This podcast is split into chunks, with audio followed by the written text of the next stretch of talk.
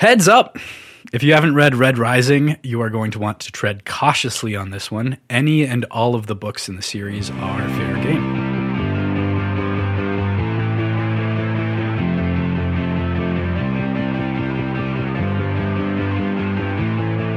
Welcome to Words and Whiskey Short Pours, a monthly podcast where we have a fun time discussing fictional worlds and the people that create them, all while boozing just a little bit. My name is Cross. And my name is PJ. I we're tinkering with a new intro, which is fun. So this is total chaos. Yeah. so today's episode is one that's been brewing for a long time. Uh, we've we've been talking about doing this for so long, and I'm so very excited to welcome our guest today. She is the artist behind PB Doodles and Grumpy Sea Urchin. Are we going to try to pretend that this was one recording, or are we just going to address it right away? Great question. Um, I think it's more fun to address it being like, ah, yes, damaged audio, and the reason we came here. Just pretend. Oh, we can just pretend like it never happened, and just have everyone be completely confused.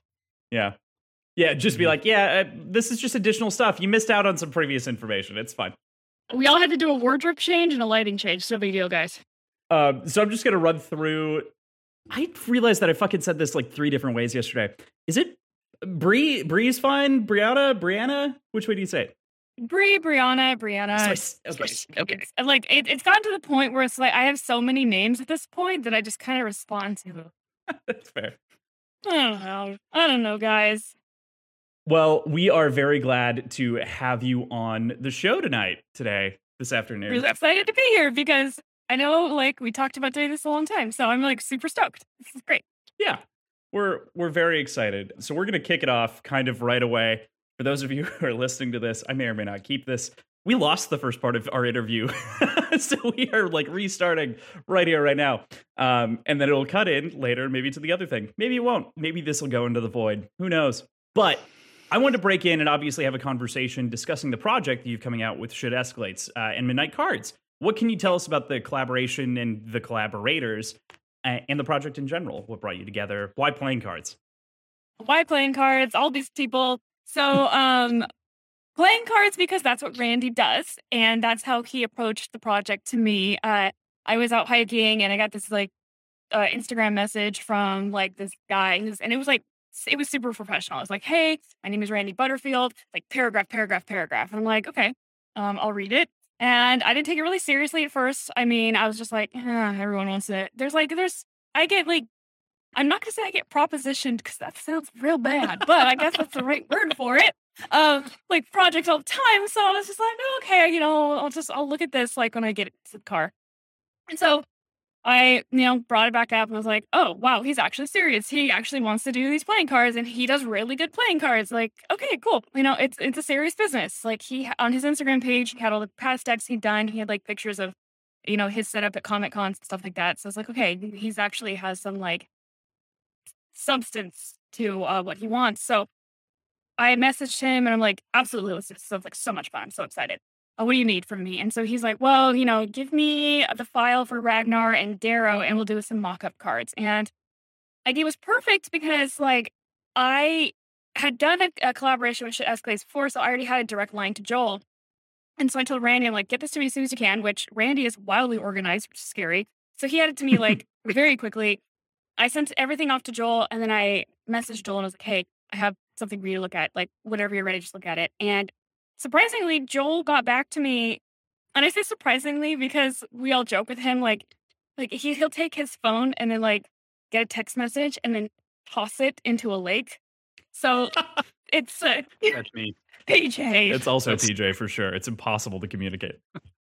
So I was like super shocked that we got like we got a response back and, and Joel was like, Holy shit, let's do it. This is fantastic. I'm so excited. Let me show Pierce. And like Pierce, like apparently, according to Joel, I have the, the message somewhere. Pierce was like, "Oh my gosh, like this is amazing." Um, and so um, we have all these little baby like our little our little presentation. I, I still have it somewhere, and so that was like immediately like we're gonna do this. So we all sat together and we decided which 14 characters we wanted in the deck, and there was like um some back and forth there. And once we got that nailed down, I had to go ahead and do all these rough drafts for these characters, which took forever. Um, that was because there's a ton of new characters I'd never drawn before, and I was just like, oh. So, and then Pierce has to like them. It's not Instagram around on Instagram anymore. So, there's there's so many of those too in the deck. We we got an advanced copy. Uh, and Nero, like in particular, looks fantastic. Um, all of them look fantastic. That's that's like underplaying it for sure. But like, I definitely want to leave some surprises for folks. Um, but there's so many new portraits and like approaching those. How'd you feel about that? Yeah, it was really daunting. Um, I I I know in our, our last like our, our first recording I was talking about like how like I had to, I wanted to stick as close to the source material as like physically possible. And so um like Nero to me in my mind was like had like elements of Peter Cushing, which according to Pierce was correct. Um but like I can't take all the credit. Pierce is a very, very specific on how he describes his character, so it made my job super easy. Um, so yeah, Nero had a lot of some Peter Cushing cheekbones going on there, and some. Uh, I'm not gonna do my impression. Never mind. Um, anyway, and then you know the sovereign was like, like I didn't want to draw the sovereign as Tilda Swinton or Swanton Swift, whatever. Swinton, yeah, you, you had it. lady from Doctor Strange, that lady, um, I love her. I think her face is beautiful, but like uh, the sovereign is described as being a handsome woman with a, a like basically a Roman nose and strong jawline, which Tilda does not have. So, um, a lot of like, you know, the process of drawing these characters is like, I use the reference material, but not in the way people think I do. Like, I have Pinterest boards full of thousands of facial features that I like. And so it's like putting together a very complicated puzzle and then trying to make those pieces fit. So, like, I'll see a nose that I like or a nostril I like. I don't know. There's there's so many like little tiny elements to the human face, and That's I'll just fascinating. So it's like doing a collage, like you know, in preschool we'd like cut out little like magazines and make our own faces. So it's kind of like that, um, but I have to make all the proportions work. So um, that was uh that was a fun challenge because you know you're not only are you drawing these characters, but you're pulling them out of the ether. Um, and then if I had already drawn the characters before, they had to be somewhat like cohesive with the you know the the characters I'd drawn. So there were some characters that I'd only drawn uh, face on. When you turn a, a, human to the side, their profile is very like in my in, in, in my opinion, it's very hard to predict what a person's profile looks like from face on because some people have face on and you they turn to the side and you're like that's a totally different person. So there was a lot of like um spatial play and I'm really bad at spatial orientation, so that was really really rough for me to do. Um, so after we got all of the rough drafts done, I sent them to Joel, and then Joel sent them to Pierce, and then we all waited uncomfortably. and uh, Pierce got back, and he was like, he was so nice. Uh, like he was just, I like, I, I don't know, like he's just some nice guy. So like, if he had any critiques, there there wasn't very many. He's like, that character's nose is a little bit too big, but like that was it. And I was just like, just so happy. I don't want to do so much extra work. So we got those approved. Um, then they came back to me for like so many edits because I was the one being the perfectionist. I'm like, I don't like that. I don't like that. We like shade, whatever. And then put the final touches on. And then I sent them to Randy and Joel. They looked at them again. They kind of did placements and then would run back to me because contrasting stuff was weird. Uh, we print cards. It goes from something called RGB to CMYK because most printers are CMYK. So we had to make sure all the colors lined up. Um, and yeah, so that was a pain. And so most of the process, because this was actually like proposed back in March, most of the process was just like hurry up and wait, like in a government building. Um, or, you know, just the finer tuned details that are super boring to talk about, but it is the creative process. So yeah. It is. That's the trick of drafts, awesome. right? Like no one ever wants to talk about drafting and like how that whole process works. They're just like, "Oh, the end product is so good." And it's like, "You should have seen it when it was a fucking stick figure. Like it was awful." Joel wants me to post some of my like super rough drafts characters and I'm like, "Oh, I really don't want to, Joel. Please don't make me." like I like I look at my rough drafts and I'm like, I swear I can draw you guys. um, they're they're bad, but I I, I might I don't know you know it can be fun to see that evolution but it can also be stressful um i know you know just from a this probably won't end up in it but just from like a, a friend to friend perspective like I have been writing and working on this book forever, and I think all of my friends at various points have been like, "Give me a draft, give me a draft, give me a draft." I've been like, "Fuck no, this is awful. There's so much trash in here. I can't, I can't do that. Nope." Yeah, so like I had three of my friends, um, were my focus group, I guess, if you will, that I would send like pictures of my progress to, and like they're very good friends because when you show your friends like your rough draft, you're basically like parading naked in front of them, being like, "Look at me, but don't." Yeah, exactly. Um, Look at me, but don't judge. yes, exactly. Like avert that eyes, but also I need feedback. Um, so like I, I have really good friends, and you know, very like they were. I can take constructive criticism from people I care about. Like, so it was fine. It was like you know, I I think maybe that this needs to be you know oriented, or you know, this facial feature looks weird, or, or whatever. So that was good but a very stressful. I honestly think sometimes like sending my friends some of these pictures was more stressful than me to send them to Pierce because my friends know me well enough to be like, "Yo, bitch, that looks awful." Never really said that, but they probably thought, and it'll be okay.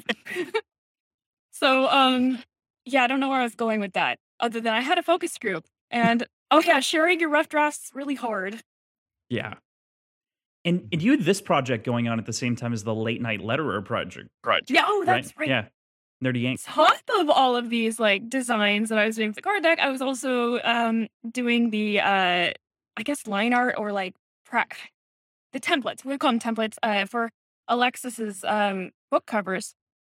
And so it all hit at once because Alexis he had the book covers planned for months and months and months. And I was just like, you know, contact me whenever you're ready. And of course, when she was ready, it was literally right when we were ready to start designing cards, which in the end did actually turn out to be a good thing because I was able to keep everything cohesive.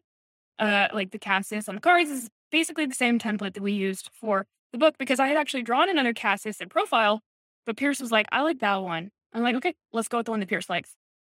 Um, so that's one of the reasons. Like, like there's a few cards in there that aren't in profile, um, and it was just because that's just like Pierce liked it better. So you know, Howler one has final say.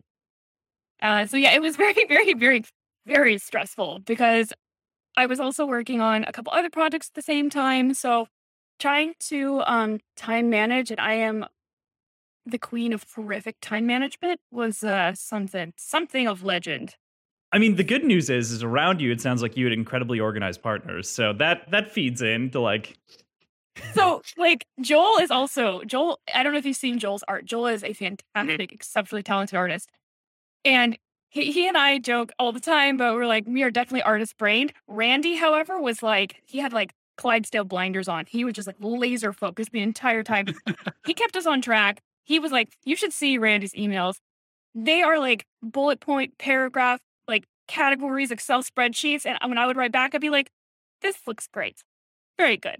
I mean, if it were not for Randy, I don't actually think this project would have been as amazing as it, you know, it turned out to be. Because Randy was um Randy was uh leading from the front and the back, keeping us all on on focus or on task. So Mhm. everyone needs a Randy as a project manager. I I want to go backwards just a little bit. You mentioned how Pierce is pretty descriptive in all of his um, all of his characters. Are there any that were a little bit more sparse and you needed to take more freedoms in their design? Um, since I don't have it with me, I usually have a spare card deck with me for some reason. because you're you're just like this is so cool, so you just keep it with you. Yeah, It's like a child is like, look what I did. Can I hold it? look at it. So, oh yeah, okay. So the characters that were a little less descriptive than I would have liked them to be. We don't really get a good description, and like maybe we do, but like the mine scenes are like not my favorite. So I kind of like spark notes through them. Like Red Darrow, um, wasn't I, I wouldn't say he was he was described, but like in my head, like he was very, very like there was a very specific look I had, and I'm not entirely sure if it was exactly how he was described. The Sovereign was super hard to draw. Um, because, you know, I think again, it goes back to like people like I had to stay out of the Reddit subreddits for fan casting. It's because I feel like people have like preconceived notions like, oh, that's not how I pictured it. I was like, I'm sorry, I'm not in your head if you didn't how you pictured it, whatever. Um, Sovereign was difficult for me to draw. Um other than that, I think that was like the only one I really struggled with. Cassius, I always struggle with because I don't like Cassius very much. I've drawn him the most, but he looks like handsome Squidward in my brain, so he's handsome for forever. yeah. Oh, that is perfect. That is amazing. He's probably the most well described next to Sevro out of the whole book. And like when Darrow, before he takes the exam, like you have this like Pierce describes him as this like Greek statue with golden curls and like this chin and a nose and everything. And so of course I go right back to that SpongeBob episode. But um Cassius, like when I was using reference material for Cassius, I was using a mix of like actual people, but just straight up Greek sculpture. Like how, you know, and it, there's a very, very specific style of Greek sculpture that I use for Cassius. So Cassius Mhm. is hard. So is Sovereign. Darrow was just hard because Darrow has to live up to this like image in most people's minds. And I had already drawn Darrow, but I had to draw Darrow other side of his face. And I had to keep like I had grown in my skill since I had drawn that Darrow, but I had to stay true to the original Darrow. That was so like technically that was probably the hardest. Yeah, I gotta ask about Roque because I'm that that person. Um, yes, ask away. how'd you how'd you come up with Roque's drawing? I really I really enjoy kind of the the locks that are kind of laying down on the shoulder and everything. Um, so I had drawn Roque before. I this was one of the first like Red Rising characters I'd ever drawn. Um, and I had used like this one picture of this guy that I, I loved his facial features. I changed it up a little bit, but I really liked like that wistful. He in the picture the guy was looking at a completely different direction, but I saw this like image in my head of like this wistful, like poetic, like I'm you know, not in my own like off in his head but Roque in the book is described as having like long, beautiful, like golden straw hair. In the first Roque I did, he had short hair. Um, so I went ahead and like, I think I, you know, I, I drew the other side of Roque's face. I gave him the long, beautiful hair that I wish I had. And it just kind of went from there. But Roque, like, still my babies. Like, they're not my babies. They're Pierce's characters. But like, I don't know. They all taught me something, and I just just very grateful for the lessons that my drawings have imparted upon me. Let me go all like Eastern on you guys here. Yeah. Anyway, so I don't. Oh, EO was really hard for me to draw too. Like I, because when we came up with the idea of having, by the way, when this episode comes out, we'll have released the Kickstarter, so everyone will see the card. So I like talk about whatever. Yeah. EO is really hard to draw because EO again is one of those characters that I feel like people have like a like preconceived notion of her, and you know, Darrow's always saying, "Oh, she's so beautiful," and then he sees Mustang, and then he's like, "Oh my gosh, she's so pretty," and so you're like, where is your like dividing line of like what's pretty and what's like? So I had to like draw her like girlish because she's 16 in the book, and that one was a challenge too. I mean, they're all hard and easy at the same time. Not answering your question. No, of course. On those on those that are were a little bit more difficult for you, did you get more feedback from Pierce? Um, no. So actually, when like I didn't tell him they were hard to draw. Okay. I was literally like, "Here you go. I hope you like." Um, and so anyway, uh, yeah, Pierce is super awesome. He was super super nice. Um, we, I really honestly like. I don't want to sound like a Pierce Brown simp, but he's really actually really awesome. So, um, are is, are his stand the kids using these days? Like I stand Pierce Brown. Simp, stand, whatever works. I don't even know what these mean. I just see it on Reddit and I'm like, kids these days. Uh at a I- geriatric age of 30 now. So you know, Yeah, that's fair. Mhm. Geriatric may as well be in the retirement home. might as well. I feel my joints uh crumbling right. away as we speak. I have one additional question, um, kind of off the cuff. Off the cuff. Um, what are your feelings about your work becoming not quite canon, but more more or less the official like visages of these characters? Very uncomfortable with it. It's very uncomfy. Um and it's like let me explain why it's uncomfy. It's it's uh one of those things where like I started doing this to just screw around on Instagram.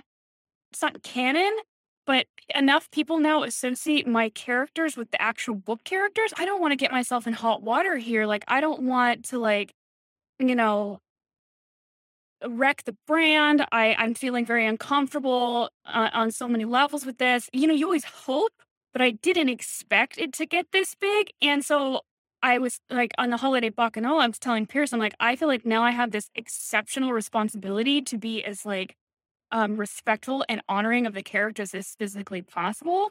So now I feel like this great weight of uh, drawing these characters, but I still have fun with it. But I'm still uncomfy because it, it went from being like, look at this this thing I drew. Would you like to put it on your fridge? To like people messaging me being like, this is how I see the character now. I'm like, hold up, that is too much responsibility for me. I can barely remember to eat breakfast. So that's how I feel about it. Uncomfy but grateful. Let me just like rephrase. Super grateful. I met so many friends and stuff on this platform. This has opened up so many doors, but just like this intense creative anxiety of making sure I get it right.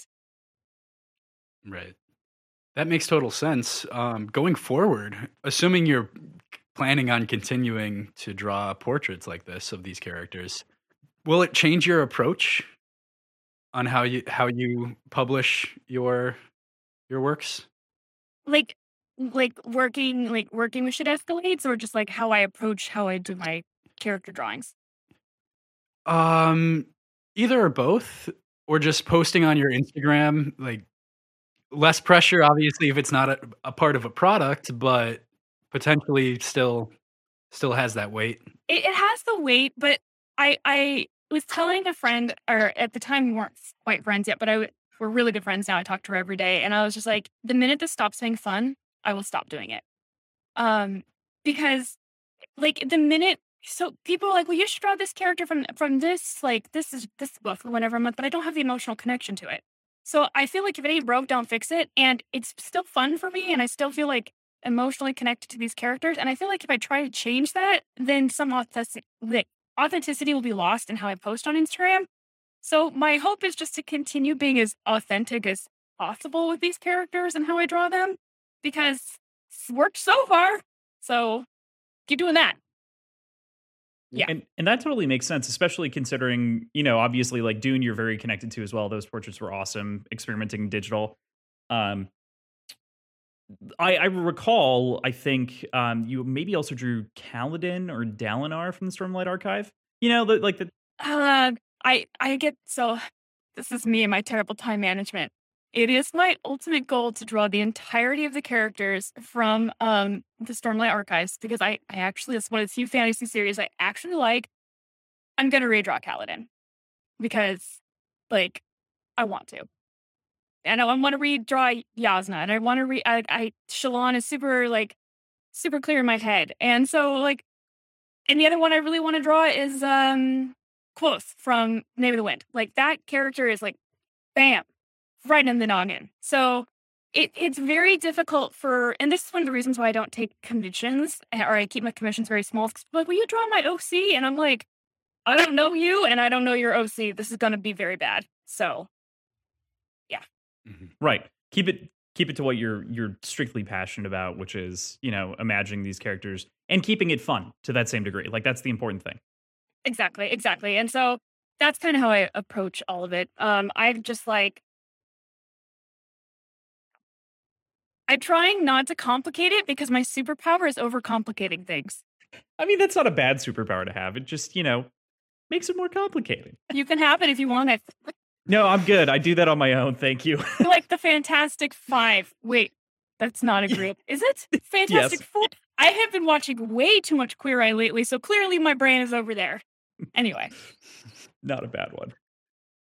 Um, I think that brings us to another question. You mentioned that you you like to draw these characters because you are passionate about them and their source what brought you to Red Rising and how did you fall in love with it? And my best one of my best friends' basements, Rebecca. We were painting her her basement and she's like, I'm bored, let's listen to something.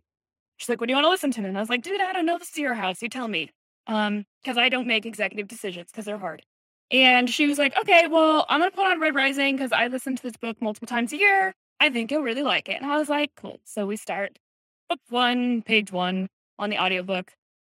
And um it was obviously the mining scenes and it was good. I mean, like I was interested in it, but I was also not really paying that much attention to it. Thebes was in a very sad space. And I was just like, I need something to just like I need some serious escapism. I just finished so I think I just finished Stormlight Archives and I was like, I got nothing. So I texted Rebecca and I was just like, what was that book called? Because I'm desperate and I will now listen to a book that I was like maybe halfway interested in, which was some horrifying to it's that's that's horrifying to admit.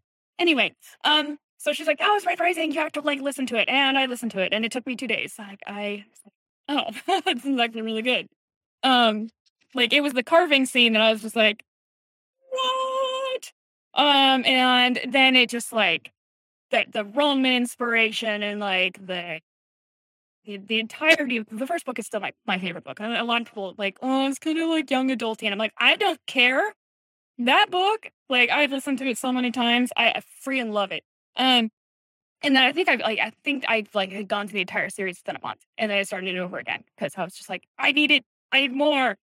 Um, and it was like a mix of like I am a humongous Greek mythology buff, huge, massive. Uh, same thing with like Egyptian mythology. I love all the ancient mythologies, and so it like sp- like spoke to me on a different level. And then I love character development. Um, it's one of the things that like is like key for me when I read a book. If there's no character development, the book goes in the garbage.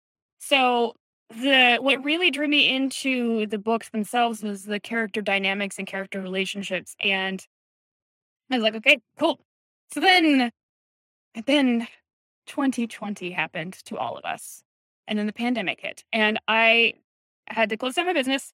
No big deal. I was kind of sitting around twiddling my thumbs and I'm like, okay, like the one moment I've always wanted has happened where I literally can't work. And I guess I guess that means I have to work on my art now. And it was coming out of like six to seven year long dry spell. And during that time I had done like maybe one or two art pieces a year if I was lucky. And I was like, I don't know what the hell I'm supposed to draw. Like I've just like tapped out. Like, do I draw still life? Like nobody wants to look at like an apple and an orange. Like still life is still to this day one of my least favorite things to draw. Anyway, so I was like, well, why don't I just draw like these characters? I love them so much. Like, let's like let's get back into uh character design, which is something I'd always wanted to just give, you know, try my hand at.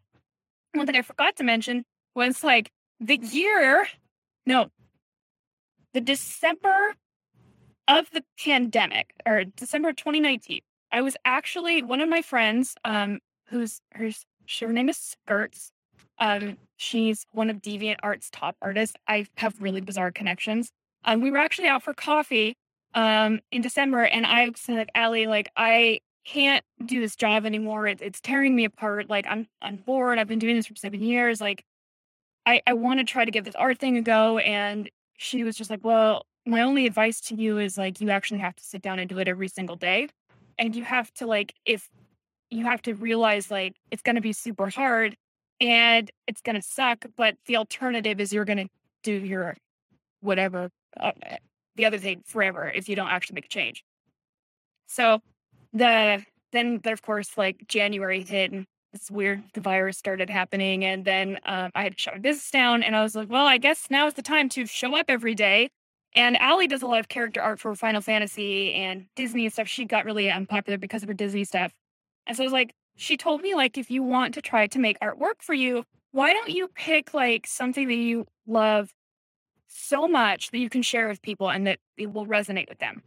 Um, so it's like, okay, well, I don't know what the fan base for Red Rising is like, but I like it. So I'm just gonna draw. I, I drew the jackal first, but it wasn't really the jackal. And then I drew several. Others, and then like I got to screw around because at that time I had like 150 followers. I'm like, I'm gonna draw a ballpoint pen and I'm gonna throw shiny shit on it. I'm gonna pretend like I'm a crow and this is gonna be fantastic. And then it started getting attention, and I was just like, I have, I have friends, and they like it. Yay! And so like you have this little like dopamine hits, or like we want more, and you're like, okay, I guess I'll draw more. This is good fun. So, um, and then I just started. I just kept drawing, and people started requesting stuff, and I started making friendships, and I started getting like involved with like Discord channels, and it became like literally like a sanity saver when we were all isolated. Um, and it like the Red Rising community like just literally pulled me through that that whole phase of whatever 2020 and 2021 was. Um, so that's how it all started. It's such a good story. It's your story. Yeah, and I mean, I think that that's also it's really interesting. We were we were afforded kind of the similar opportunity to start this whole thing in the same sort of vein, and it's so cool to have like watched this whole page. I was obsessed with Red Rising, and I saw this spring out of nowhere, and that was part of the impetus to like start the whole. It was just like there was there was the series of events that led to all of us doing this kind of shit at the same time, and it was so cool and so very glad. You know, it's it was just awesome. I just I I look back at where I was like a year and a half ago, and then I look and where I'm at now, and how many like creators I know now, and how much more awesome my life is, and I'm just like kind of grateful that everything fell. What's the? It's like a cheesy Nicholas yeah. Sparks time line. Uh, I'm not even drinking. Get you. This is awful. Um, cheesy cheesy Nicholas Sparks line, but like everything falls apart to fall back together, right? Or things fall apart to fall back together. That might actually be a Chinua Achebe line um, from Things Fall Apart, but I don't remember. Anyway, I I'm the quote dude, and I can't remember the quote, so maybe I need something to drink. I just, I just, yeah, I know the pandemic just opened up a lot of like creative opportunities for everyone, and I think that's really, really awesome because I think I just, I honestly think most people just really just want to create, and I, I, I just love that most people just were forced to. hmm yeah, right. So cool. So cool. Now, I want to know which one's your favorite cards. Man, favorite looking at these. You know, I really enjoyed the teeth bared on both Ragnar and Aja. I was just kind of curious why there wasn't a third, but at the same time, there is. Like Sevro has his teeth bared. I, the pairings are what like I was trying to work out. How'd you going back to this? How'd you guys decide your like pairings of characters? So this one was a, like this was another one of the deliberation things where we really went back and forth. So let me pull it back up. So obviously the suite of hearts is obvious. Like it's Sevro, Darrow, and Mustang. Yeah, like, it's the primary three. That makes total sense.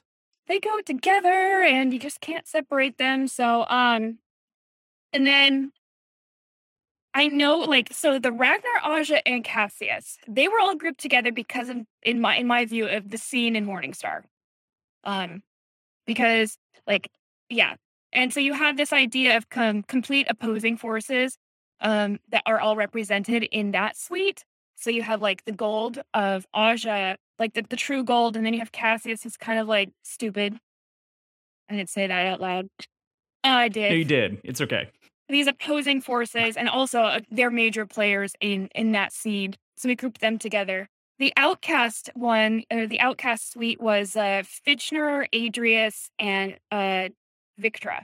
And they were all golds that didn't quite fit the mold. So victra's off doing mm. her own thing. Um she represents a completely different part of like house julia where she ends up joining the rising. Of course you have fitchner who is you know Ares, and then you have Adrius, who's literally running his own program at all times.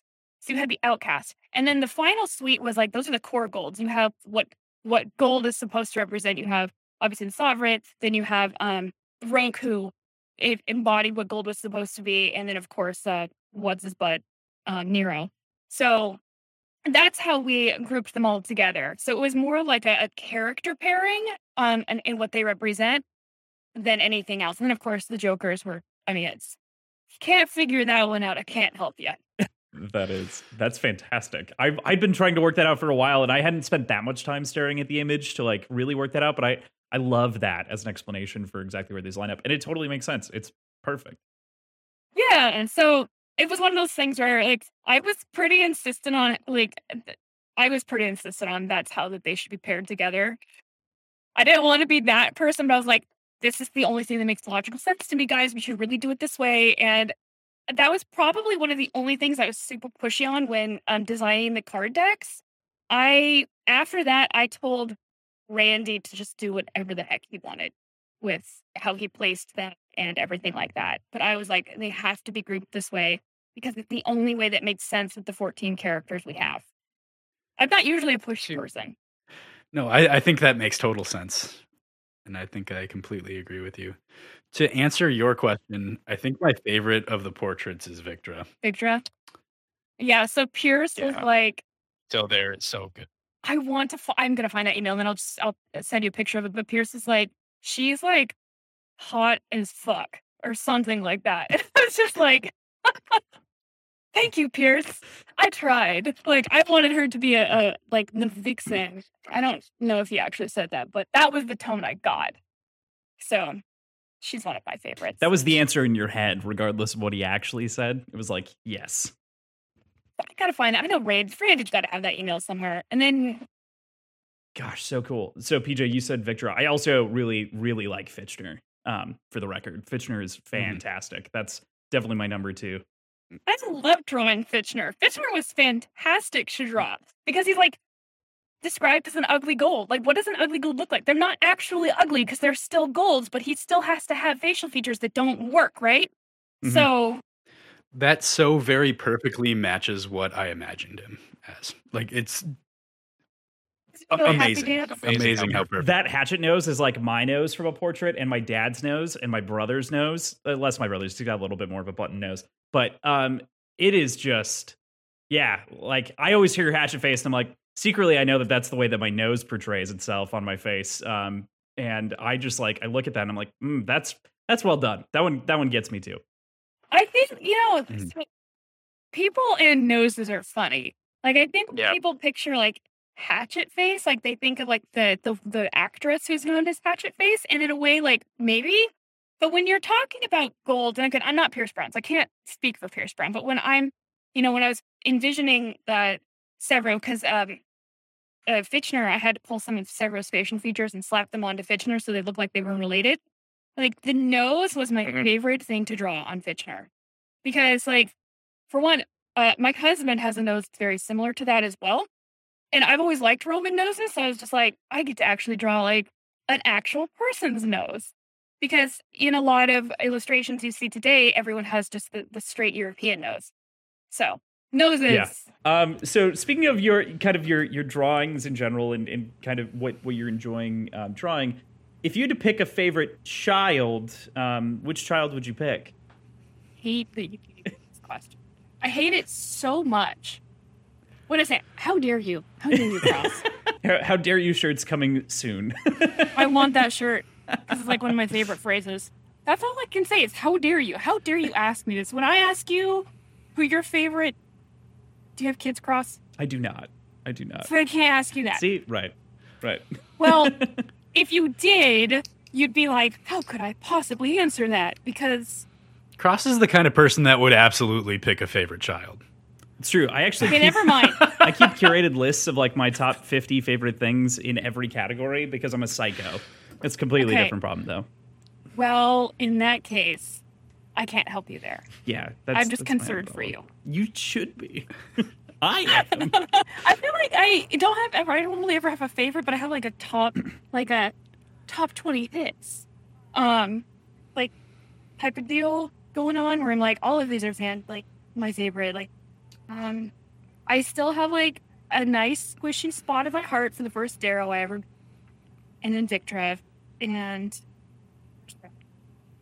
like I don't know if they're my favorites or if I'm just nostalgic. This is hard.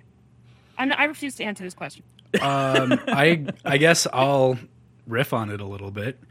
Are there any Okay. of your drawings that, given the opportunity, you would add into the decks of cards that aren't already in there? No. Okay. Except for maybe Mustang. But um they were all just like like one of the drawings I've already done at card deck. Yeah. Or oh no, Okay. no, I I think I think uh I think they're all exactly right where they need to be. Perfect. That's good. That's great. That's a plus. That is my confident non-committal answer. perfectly in line. Um, totally, totally understand that. So, you know, obviously we've spent a lot of time talking about Red Rising. Hopefully, all of that's recorded. Um, if not, we'll go back and talk about the cards again for sure. But as it stands, are there any other fictional worlds that have like infected your mind in the same kind of way? I'm just curious about Okay. like what other where where else your brain goes. Um, Star Wars, which is not a big secret. Um, like it's it's bad, guys. I have pictures of me going to high school events dressed up like Princess Leia. I'm not sorry. Were they dressed like were they Um, were they costume events? No, they were not costume events, PJ. Oh, I'm sad even- to say. Oh, oh, oh. All right. Um, Okay. I I was one of those kids. I wasn't a theater kid. I was just a weird kid. Um, my first black eye came from a lightsaber, chipped my eyebrow bone. Ugh. Um, I played Knights of the Old Republic more times than I care to admit. Um, I had I when I was 14 years old, I sewed my own rideable tauntaun. It was actually for my brother. It, you know, so my love of Star Wars is like like like knit to the age difference between my brother and I. I was the older sister. We had an eight year difference. So like I got to be the cool older sister and I got to play all the video games and we would eat chicken nuggets and play video games for like hours. and just I've seen the original trilogy more times than I can count. Um I read some of the books, but I was mostly a video game girl. Um just all the classics. You have like Kyle Katarn and and like just all of them. All of them. I love them so much. I love all of it. It gets bad, guys. Like I have an unboxed action figure of my absolute favorite Sith Lord Revan. Of course. My mind will not be changed. Um, I have I have some. I'm not gonna say I have so many action figures that are unboxed, but I have a few, so I can retire when I'm 90. You know. You know, that's actually no joke. So I don't. PJ has probably heard the story maybe only once or twice. I don't know how much we've talked about it.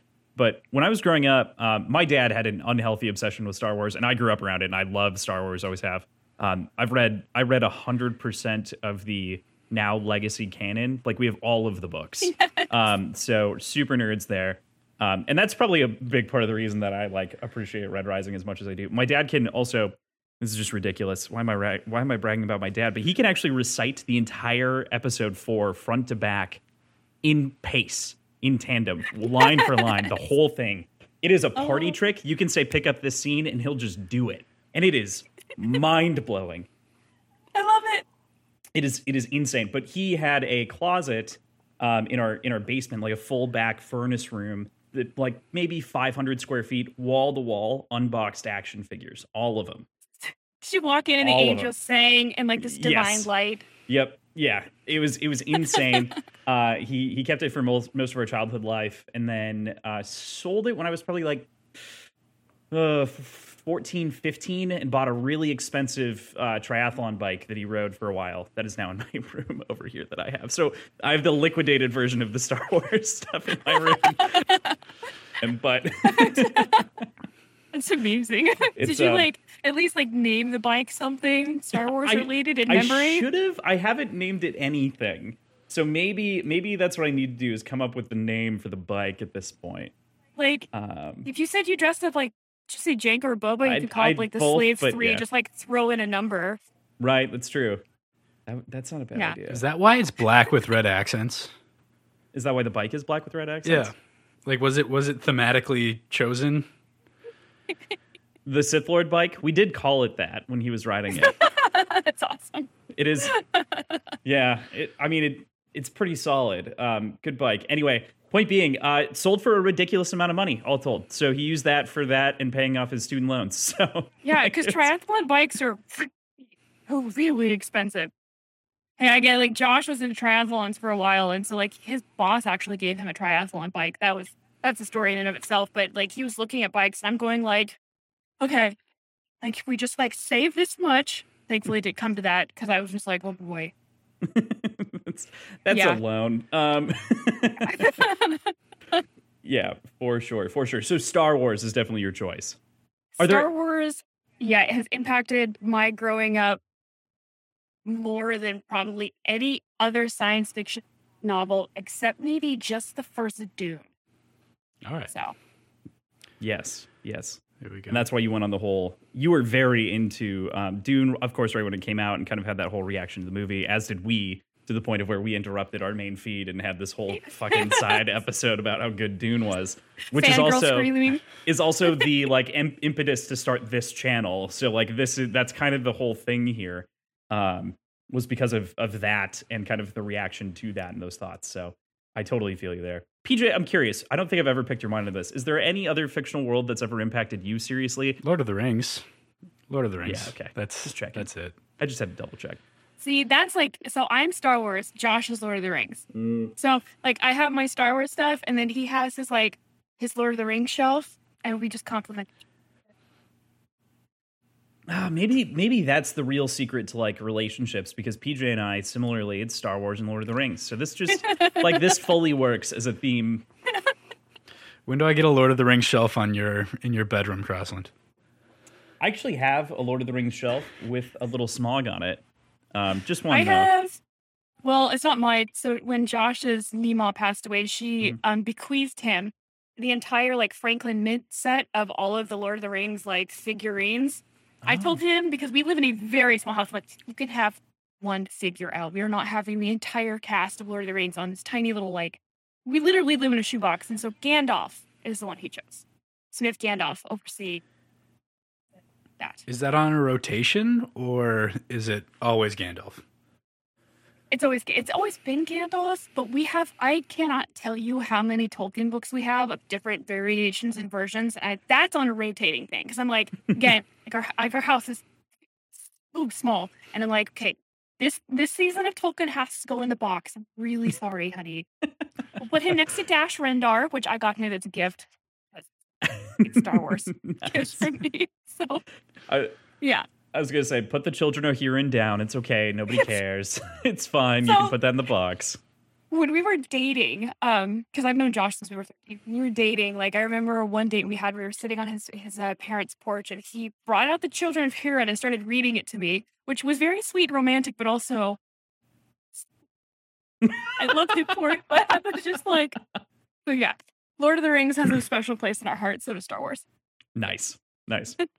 We fall into two of the big three here, so that's that's good. Yes. We can ignore the the Harry Potter fans in the audience. Yeah, Uh, amateurs. amateurs. How dare you not like the the two bigger of the big three?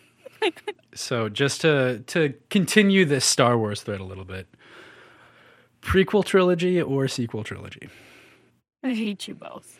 I just so like when when Cross put this on here, obviously, I was just like, I don't even know how to answer this because like the the new the sequel trilogy had like its moments of hope.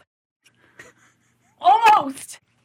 Almost. And then like the problem that I have, like, I don't I I okay, I Jeremy will never let me live this down. I would have to say the prequels. As much as it hurts me to say this, because the only reason why I don't like him as much is because Josh and his brother actually rewrote the prequels and how they wanted to, and I was like, oh my gosh, so good. But I just feel like the the newest sequels were so unsalvageable, even though Kylo Ren so good.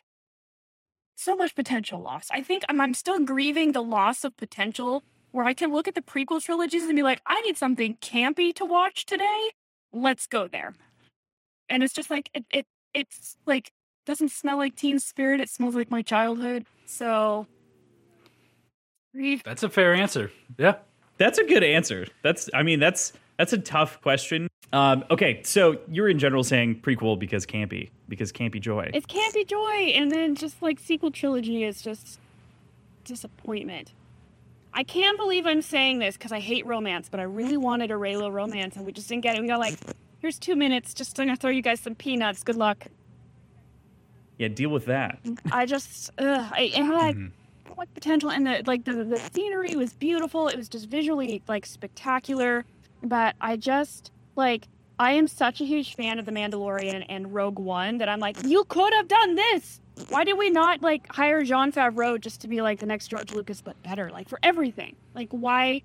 Why? Why would you give it to J.J. Abrams? Like the man can only do one trope, and that is like the well, in this timeline, this happened, but I can't do this. I also really like Star Trek, so I feel like part of part of me wishes that Star Wars or like dreams that Star Wars finds another way to erase their canon because everything is memes anyway, so who cares? Um, you know, just do what DC did and give up. Like- um, I, I, I'm here for that. Like, like, like, I will watch like example, like the Book of Boba didn't just start getting good until like now. I just I, I hate that the mouse has Disney because I hate the mouse. Mhm. So totally get that. PJ, where do you land on the the sequel prequel question? Um, I didn't get as super into Star Wars as you guys did. Look Um, at that Lord of the I- Rings fan on his high horse over there. You commoners. no, I. The Hobbit sucks. It did. It hurt me. That's fair. That's very fair, and I agree with you. But I think I only saw. I think I only saw each of the sequel movies once. So, just out of sheer volume, I'd go with the prequels. That that's that's a good answer. Yeah. yep. yeah. Cross, did that's you answer? I feel like that's the right answer. right, like yeah. I uh, feel like that's the right answer. Like all of my soul wants to be the contrarian and just go like, no, no, no, it's the sequels are really good, guys. But also the other part of me is like, I just want to pick the standalones, and I'd like just go with Rogue One and Solo as opposed to either of the groups Yeah. because Rogue One's just the best. it is the best. It is like To fit the question, prequels. I just I answer that question with extreme reservations, as noted. it's it's just funny because like there's so much reverence and love for Star Wars, right? And there's there's all of this. Obviously, the fandom's massive for a bunch of reasons, and it's like a.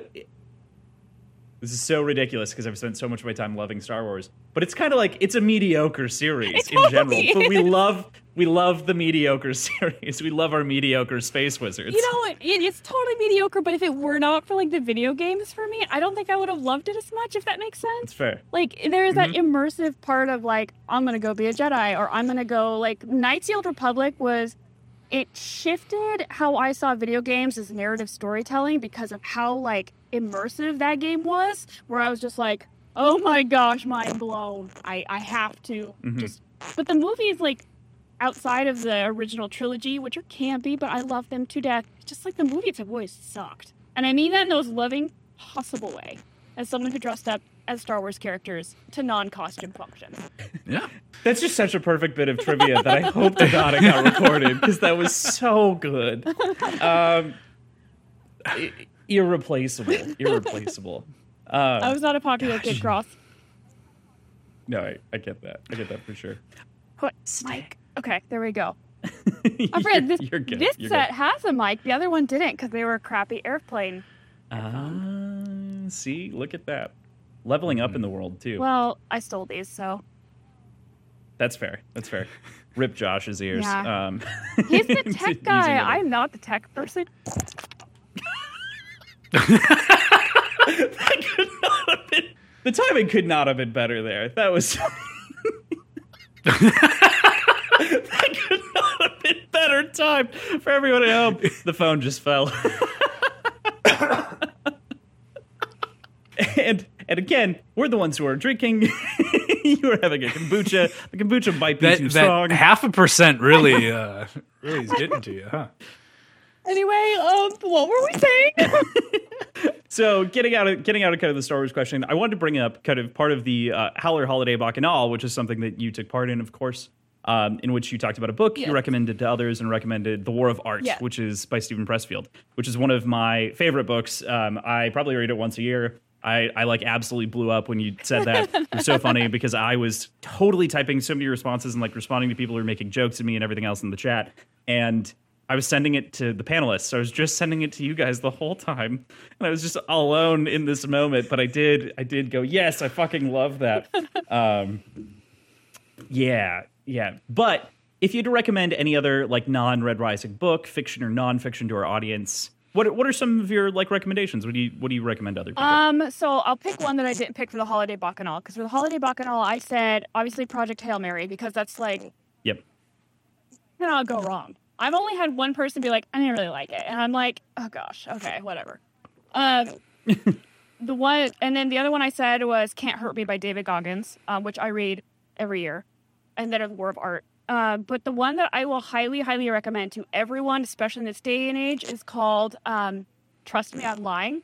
It's written by uh, Yes. Ryan Holiday, uh, uh, the stoic guy. I suck. I can't with technology tonight. Um, and it is eye opening. Yes, if you haven't read it. Yeah. I well, I have. Okay. It was the it was the first book that I read from Ryan, but I fucking loved that book. Mm-hmm. It blew apart my brain. right? and it totally does. Like in the, it completely reshapes the way that you think about your interaction with outrage Mhm. and media. And it's so prescient from when it was written because he wrote it in 2011, published in 2012, and basically predicted the changes in social media because of what he was already able to pull off on his own. Oh my god, And disgusting. just even with the pandemic, eh, with just how much like chaos happened. Reading his book, I haven't been able to take a news source seriously since because I read it like the middle of the pandemic. I don't remember. Like I think he had. I I'd actually followed him before I knew he wrote the book um, because I love this just the Stoics in general. And so he was like having a sale on it. And I'm like, okay, I'll, I'll read it. But I was just like, holy shit, you've got to be kidding me. And so now I, I tell, I, I had my dad read it. I had my brother read it. Um, and everyone I can get to read it because I know it's not like everyone's cup of tea, but it should be in this day and age. So yeah, it feels like it should be mandatory Mhm. material. Yeah. to be honest. In media literacy in general, like Yeah. it's just a huge part of media literacy is understanding where people are getting their sources from, where they're cited, Yeah. how how deep are they going, what are they actually doing? Are these are they taking anonymous tips? Was a great point there of like the number of stories that he just completely loaded with anonymous tips. That- just absurd. You know, the one I will say, if people are really interested in super boring, like day long documentaries that are extremely insightful, um, if you haven't watched Century of the Self, I've seen it twice. I highly recommend it um, because it it's kind of along the same lines, but it goes into like the history of propaganda, and it's just again that's another one of those mind blowing type pieces of information. Yeah. Yeah, trust me, I'm lying is wonderful. Another awesome primer. Good, good picks. Those are my top five nonfiction books, both of those. So, God, sucking, pulling mine. What about a fiction? Got any fiction Oh, you'd recommend? Gosh, fiction. Are you? Yeah. Um, I've been on a nonfiction kick lately. You know how it is when you're reading like fiction, you're like the book you're Mhm. reading is like that's the best book I've ever read. So like it's whatever your most Right. recent one is. Um, Mistborn Era too. I know. uh, I just finished the third book this afternoon. oh gosh, I I actually really enjoyed those books. I actually really did. Um, Sanderson can be a little formulaic for me, but I actually really enjoyed them.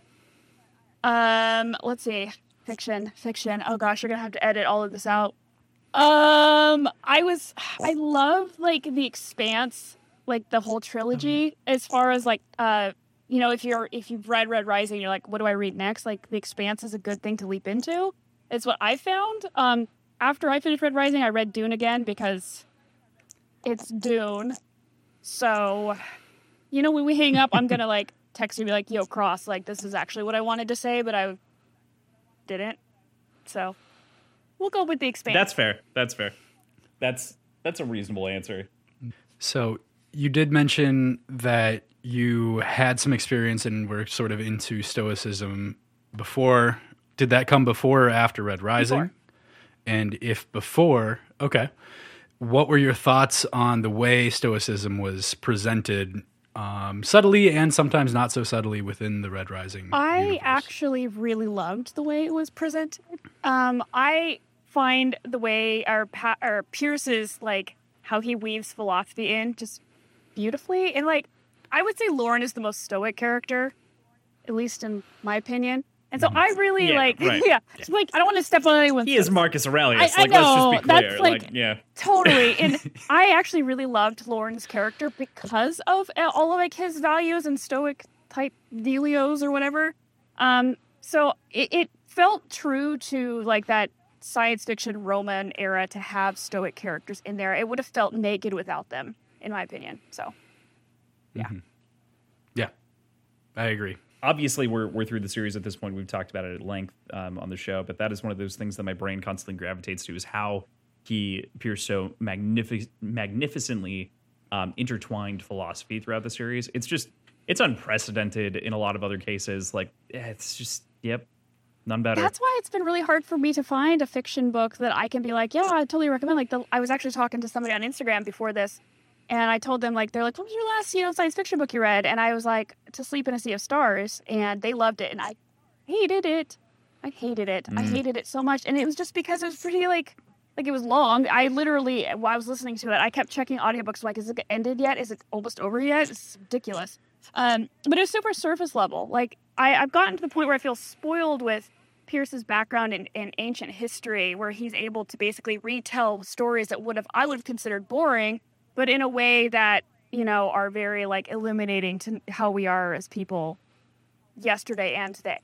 Yeah, yeah, that's that's been one of the fun projects that I've embarked on over the last couple of months. I, I recorded a video ugh, like two months ago at this point um, on like the follow ups to Red Rising, like what to read after Red Rising. And I think that that's it's a question that floats around on the Reddit all the Yeah. time. It's a question that floats around inside these circles all the time. It's like nothing directly compares. And I'm like, well, I don't think a lot of series you can really directly compare, um, but I think The Expanse is a great example, right? I tend to also lean in the direction of the first Law series uh, by Joe Abercrombie. I need to think it's read those. Everyone keeps telling me to it's read it. It's so good. Okay. It's so good.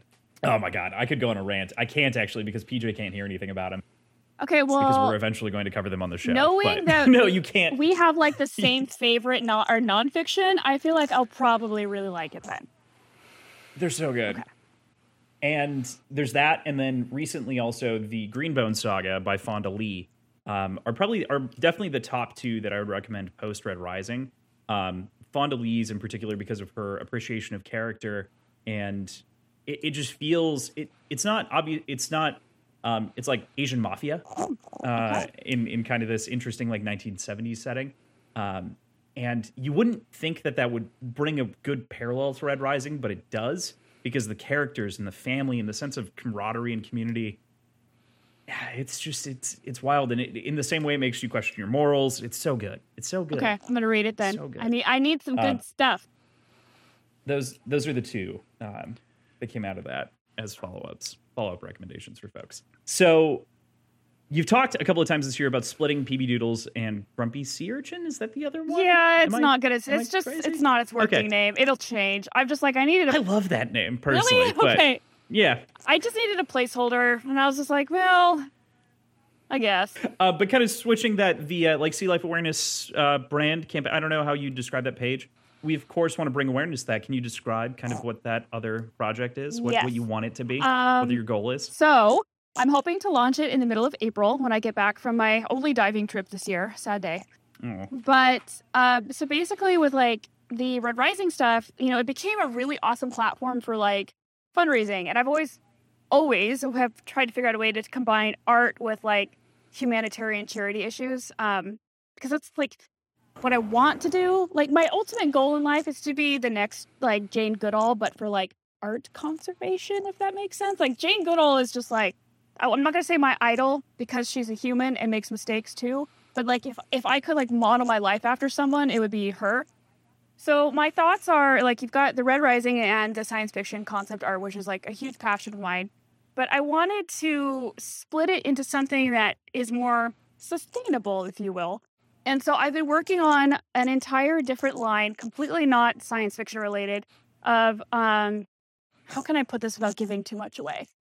Um basically it's a nature series that is very tongue-in-cheek satire humor um, related. It's uh, traditional art uh, ballpoint pen. I'm painting with coffee so that's the coloring it's coffee.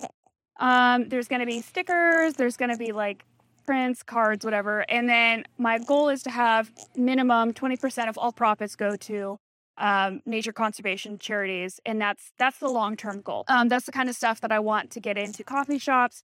That's the kind of stuff that i want to sustain like figure out a way to sustain my art business um, coming from a business point of view because you know i'm not I, I love red rising but it's not where i want to stop you know? Like i don't want to just be like well here i am and this is my one trick pony. So um because i hate college and even though i have a degree i don't want to go back and get my like master's in marine biology and so my only real way of getting involved with um, conservation and getting to be around animals is to go that route. That was very long winded. I don't even know if I answered the question. No, I think you, I think you did. Um, also, our podcast is long winded, so Okay. you're okay. We're we're long-winded Okay. people. Yeah. Uh, in general. No, that's that sounds awesome. I'm in the same boat as far as school goes, but I did end up going back to school. What are you going back to school for? Ready to be done. Mechanical engineering. Nice. So I've got less than a semester left. So ready to ready to finish that up Finally. finally. Yeah, totally make that work. I that's so like such a cool project, and I will absolutely be contributing. I'm really excited. super, it's super kind of cool. one of those projects where I'm lo- like giggling to myself, like while working on these stupid drawings. I love them. They're so fantastic. I am tooting my own horn. I'm sorry, but when I am doing them, I am laughing. So you all know, like, I mean, that's that's the best way of doing it. Like I always think of um, the Edward Gorey alphabet, and like I've been on a big Edward Gorey kick, so I ordered like four Edward Gorey art books um, because I just I love it. It's so good. Uh, recently, and I was just like, I need that in my life, and I can I can just even with your your your subtle description, I can just kind of imagine the direction, and even like some of the the like day in the life, um, like comic strip esque things and expl- explainers that you posted remind me very much of um, the oatmeal in their own way, in like a small small format way. I love the So, oatmeal. Yeah, Yeah. I just I was like, you know, I just want something that's super lighthearted, and I I think everyone, no one actually grows out of their I love animals phase. They just kind of forget about it. Mhm. And I think you know if you can bring uh, humor and conservation together, I feel like that is like the ultimate goal. I that's just always been my passion, and it's just it's it feels like it's time now. I feel like I'm like competent enough to make another business work that's not just like freelance. So we're gonna give it a go. Yeah, I'm gonna try. that's that's so exciting. Yeah. So, you know, if I'm just yeah, if you hear like frustrated screaming from across the country, that's just me trying to be a business owner again. Starting up the next big thing. Ugh. Right. Yeah. Right. I definitely understand that. PJ, did you have any other off the cuff questions that had pulled out of your bunghole? I mean, I, you mentioned that you're probably going to text Crossland later, say like, "This is what I wanted to say." I'm sure I'm going to think of things later, but um, this has been such a fun time getting to talk to you and hearing your insight on all these things. Um, I don't have I don't have any off the cuff questions. Okay. It's- All right. this is this is so interesting. So we've we've actually never done an interview, right? So we've never actually interviewed someone. So this is completely different for us because generally speaking, it's like a it's like a group, you know, it's like a single focused group conversation or something like that. So we'll, we'll be talking about other stuff. You know, this is worthwhile. What character do you relate to the most, and which one do you resent the most out of Red Rising? Let's just we'll just dip back in. Um, I hate that question, Cross. you get an F in interviewing skill for putting me on the spot. I'm sorry, I was so mean to you the other day. I didn't mean it. Um, okay, I'm really gonna have to think about that one. Who do I relate to the most? I'm definitely not a gold. I can tell you that right now. Um, I, you know, who do I resent the most? Like, what do you mean by resent? Is that like somebody I wish I was type of resent? Or Um, like dislike for their Oh, their dislike. opinions, their stance, their world. You know, who do you? Who are you? I mean, like all of it them? could be any reason. Most, actually, Yeah, almost all, all of them. them. And I think that's why I like the book so much, is because I get to a point where I'm like, you're all assholes. What's wrong with you? so, uh, I, you know, and you know, it changes like when you reread the books again. Like, there's sometimes I'll Mhm. reread a book and be like, I hate Darrow. Like, what is wrong with him? Darrow sucks. I yeah, so you're like, "Ugh, what's wrong with you? Um, so it kind of changes, you know, who I resent based on what I'm reading and how I'm feeling that day because they all have their assholey moment. And as far as re- who do I relate to the most, I almost feel like I can't answer that question. I feel like somebody who knows me really well would have to, you know, you know what I'm saying? Because like you want to project, like I want to be this character, and you're like, there's no way in hell you're that character, lady. Like wishful thinking. I don't know, but I do know that I would be a cracked out violet for 100% sure. So I can tell you that. Perfect. Yeah. PJ, I need to hear yours. At this point, you've had some distance from the series. You've had some time, you know, finally to process. I've had some time. Uh, who do I? I, I don't know. See, Man. right? We're supposed to be asking the tough questions here. We're not supposed to be answering them. Cross is on his shit again. I'm on my power. Yeah. trip. You know me. I think. Is it gonna do it? Is it gonna? Is it gonna I- answer the question? Is it gonna? Is it gonna work? Is it gonna answer Am I gonna answer? Am I gonna answer it? I'd I'd probably I'd be somebody just on the ground floor of everything. I don't think I'd I don't think I'd want to be elevated in any sort of way. So some orange somewhere. Elevator operator. um, I think I think that's right. I'm I'd land. imagining like this, like we're all cast of characters in Red Rising, but instead of being Red Rising, it's like Arrested Development. Uh, you know, they've never been depicted poorly. Like Browns feel like they get off easy for how low they are in the hierarchy, right? Like it feels like Pierce probably doesn't know how to write about Browns because there's a meta name problem there. Um, but like on top of that, there's so little like context that we get. So I feel like if you wanted to escape notice, you might be a Brown. Like you just you're just kind of doing chores. I don't know. Yeah. Pop in an audio book, Hey. audio log. Yeah. I'm sure. I would not want to be a pink though. Like of all of Cooks, the man. colors, like ugh, ooh, no. Mm. I'd rather be a red. Yeah, Yeah, that's that's I think so. they pretty much I think so. yeesh. Yeah, I feel like They've definitely got. that Um, that's, that's just like the the worst. yeah, no, couldn't couldn't agree more. All right, so that's pretty rough. Um, I do have I do have like most hated Oh. character. Um, what's his fucking name? The uh, You hate him a lot. starts with a P. The copper copper guy starts with oh a P. Publius Oh. out Caraval. Yep. Publius, He's a piece of garbage. Yep. piece of trash. It was so much fun going through that series and like talking to you, and you're you were just so up. You're so positive about this dude. Like I think everyone is. They're like, oh, this guy's the incorrigible. He's the good guy. And you're like, and he's he's standing for all these things. And I was just sitting there snickering the whole time, like, I can't believe he's falling for it, just like I did. Pierce is about to just wreck his world. There are so few people that I fell for. yeah. There's so so few of those situations. He gets Um, us all. That was That one. yeah. He got me. That one that one got Yeah. PJ so hard that he was like, I called him our boy. Like, he is not our boy. You just sit in a dark room for a couple of hours and just think about things. Contemplate hours of past recordings. Like, can we go fix that? Can we delete that? Can we fix my opinion? That's good. That's good. Publius is Publius is fairly awful. I can I can agree with that. Um, He's got a shitty name too. there's that. There's Publius. Publius. Pu- Publius. Publius is more accurate. You know, I would, I'd go ahead and argue for. Um, Brought in the poop jokes. oh man, we can't, we can't help it. We can't stop. It happens every time. Oh, we don't, we don't, we, we, ne- we always arrive here on accident. Like it's not. It's okay. I'm gonna flush right away from that joke and go into. I've grown to particularly appreciate the Ashlord in reread, more or less. Like, you know, um, but Atlas especially is detestable and a wonderful character. Like, he is a character that I resent, but in in the most interesting sense of the word, because like he could do the right thing, but he's choosing not to. Correct. Um, Correct.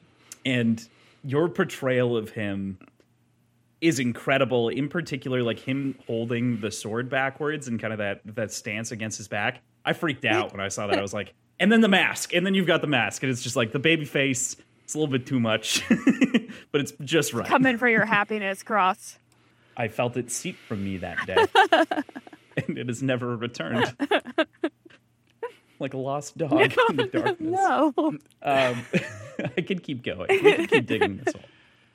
All right. So to wrap it up here, we don't. We've. I. I spent all day trying to think of a question that we would end these with consistently. That could be fun. But for the time being, since I haven't thought of a good one yet, and maybe I'll repose it, we'll just do a quick ten minute. Ha. What What have you been into this week? What's your like new thing? What's What's your recommendation for people Oh gosh. Okay. So right now, like what I'm reading, outside of not living in the east? not living in the east. Uh, you know, I Josh like, what do you like anybody here? I'm like, oh, it's, it's interesting. I don't know if I want to live here unless it was on the coast. Um, little flat.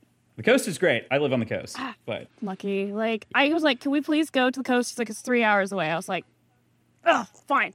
Um, yeah. So I'm finishing up a book called Fuzz this week, and I love it. It is a fiction. It's a nonfiction book. It was written by a science journalist. It's talking about where like people and animals meet, um, like animal attacks and like problem nature. It's it's fascinating. It's hilarious. It's depressing.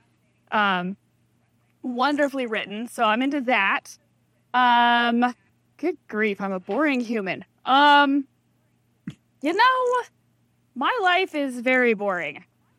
Um, so I had grits for breakfast. That's the first time. Like all of the like exciting stuff has happened today. Like I had grits for the first time, and I saw a Waffle House sign, which I thought only existed in Reddit lore, next to like really effective mods and like what's another Reddit lore? Or the Bermuda Triangle. I didn't know the Waffle Houses actually exist, but they do, and that was like mind blowing for me. Um, yeah, we don't. Have you stepped inside one yet? No, I'm afraid to because I have read the Reddit stories, and so I'm just like, no, thank you. Um, I don't know if it's real But until it's you so step good. inside. but it's so good. uh, the sign was enough for me. Um, and then I went That's to the fair. zoo today, which was super exciting because I got to go by myself, and I was literally like the only person there, and I got really excited because I got to hang out with all of the animals for like as long as I wanted to, and usually I'm rushed through it, but it was. So, like, all of my exciting stuff was literally today. Like, within the last 24 hours, I have the most interesting human being on the planet. All the other 364 days have been wildly boring. There you go. All right, that's that's solid. That's a good that's a good list of recommendations. PJ, what are you into? What do you have? Let's hear it. Uh, I want to tear you a new one. That doesn't count. I've been learning about metrology, Ew. Oh, have you guys which is listened? the study of You precise should go on measurement. that Ologies podcast with Alie Ward. That's a good podcast too. The Ologies podcast. I don't know that I've heard. It's so good. have You not guys should heard of listen it. to it. And now, now that you're an Ologies person, you should totally be like, "Yo, Alie, let's talk about whatever you just said." Oh, that's All right. actually that's a really interesting concept. it's it's super entertaining. Like I listened to the Squid podcast. The Toothologist was like fascinating, and then I listened to the Coral one, of course. I basically listened to all the ocean ones, of course. Like that's very predictable of me. So Ah, yes, that fits your brand entirely. So it just it just makes sense. It just tracks. That's that's it, PJ. Just metrology again. This is the second week in a row that you've said that. Did I say that last like week? three weeks ago. It was something like that. I asked you for like the I fun mean- thing that you're doing, and you're like, Okay, I'm taking all a right, so the- what I've been course." And I'm doing- like, maybe you're a bigger nerd than I thought. Like maybe you're really into the way things are measured for some reason. So I've been building out dog kennels for the last couple weeks. Underneath our like in our crawl space under our um, under our kitchen, we we've been building like a built-in dog kennel for both of our dogs. Um, and it's finally coming like finally all coming together. We got the bars in, we got all of the walls like sheetrocked and painted and we're painting like paw prints and bones on the back wall. We got wallpaper up on the outside of it. I'm really excited Wow. about it. It looks really, really good. I was gonna say Or dog room. right, yeah. Yeah. Awesome. Yeah. It's uh it's been a lot of fun. It's been a lot of new skills. I got to buy new tools. I feel like this is So, like, perfect that's for a been mechanical fun. engineer. There you go. You, you built stuff. Yeah, yeah, it's been great. Been building stuff. Um, I'll throw a picture of it into the document. What about you, Crossland? While I'm while I'm putting this together. Wow, now that I'm on the spot all of a sudden, I'm like, did I do anything interesting this week? Um, Yeah, eat know, the shade you've been throwing everyone.